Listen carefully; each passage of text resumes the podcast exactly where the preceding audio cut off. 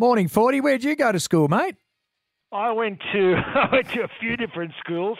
I had, had to keep moving for various reasons. But the, my favourite was being at the Quaker school down in Hobart with the Quakers. Really? How'd you finish it- up there? Oh God, it's a long story. But no, but mostly I went to religious schools.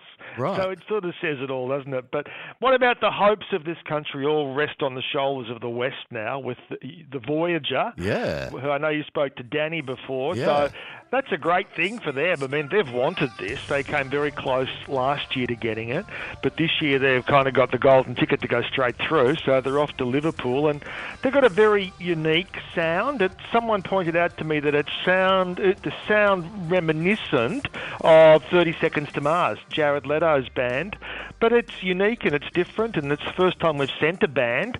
We've normally through the years we've sent really brilliant acts. A lot of them have been fairly mainstream sort of acts. Uh, last year we sh- shook it up a bit by sending that bloke Sheldon Riley, who's really exotic and different, and and now we've got great hopes for Voyager. To win Eurovision. Now, when we spoke with Danny earlier, we asked him, does he get Eurovision and how he really understands it. He, I think he's worked out the formula that they need in order to be successful. Well, if you, I don't know if you've seen the video, but they've got the look, Yeah. and the, it's a great video too. Showcases Perth beautifully in different parts of WA, so they're all they're already great Yeah. ambassadors for the state. So that you know, even if it's not everyone's type of music, uh, let's get behind them and wish them well. Absolutely. Got a good sense of humour. We discovered that as well, Pete. Now, Brittany's latest social media post has people worried again, Peter.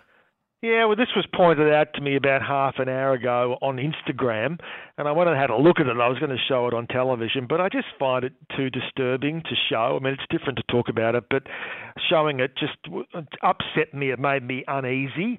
She's clearly unwell. Now, whether that's because she's not taking her meds, or whether she's on the wrong meds, or whether she's doing other drugs, I don't know. But there is something very wrong. And I know that there is a, a feeling, oh, you know, leave her alone, and she's just a poor young girl. She's a 40 uh, year, 41 year old woman who clearly needs help.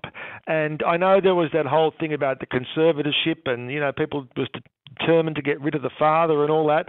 Well, maybe she needed that guidance. I mean, I know a lot of the stuff sounded very extreme, but you know, maybe she does need watchful eyes over her because what I've just seen on Instagram is somebody who is clearly unwell, and you just wonder where it's going to end.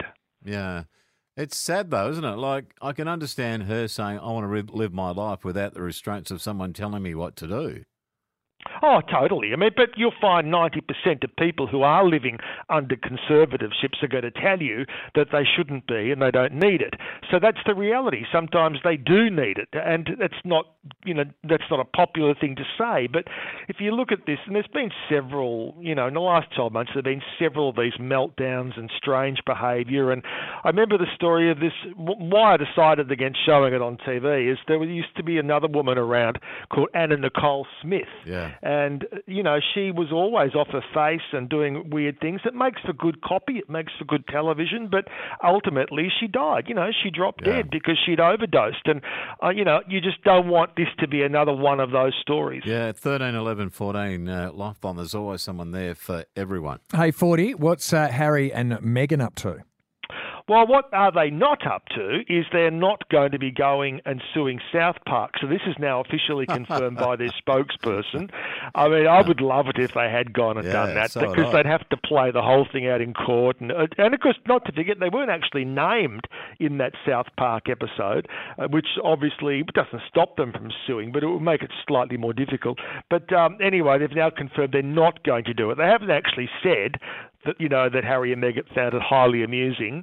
Uh, They never said that at all, but they've said they're not going to pursue any legal action, And- I think they'd have great trouble if they did, because in America there is the defence of parody and satire, and basically saying you've got to put up with it sometimes. They are out there. There's no doubt about that. South Park and so Harry and Meghan, they're a good match. Peter, good luck. We'll do it again tomorrow.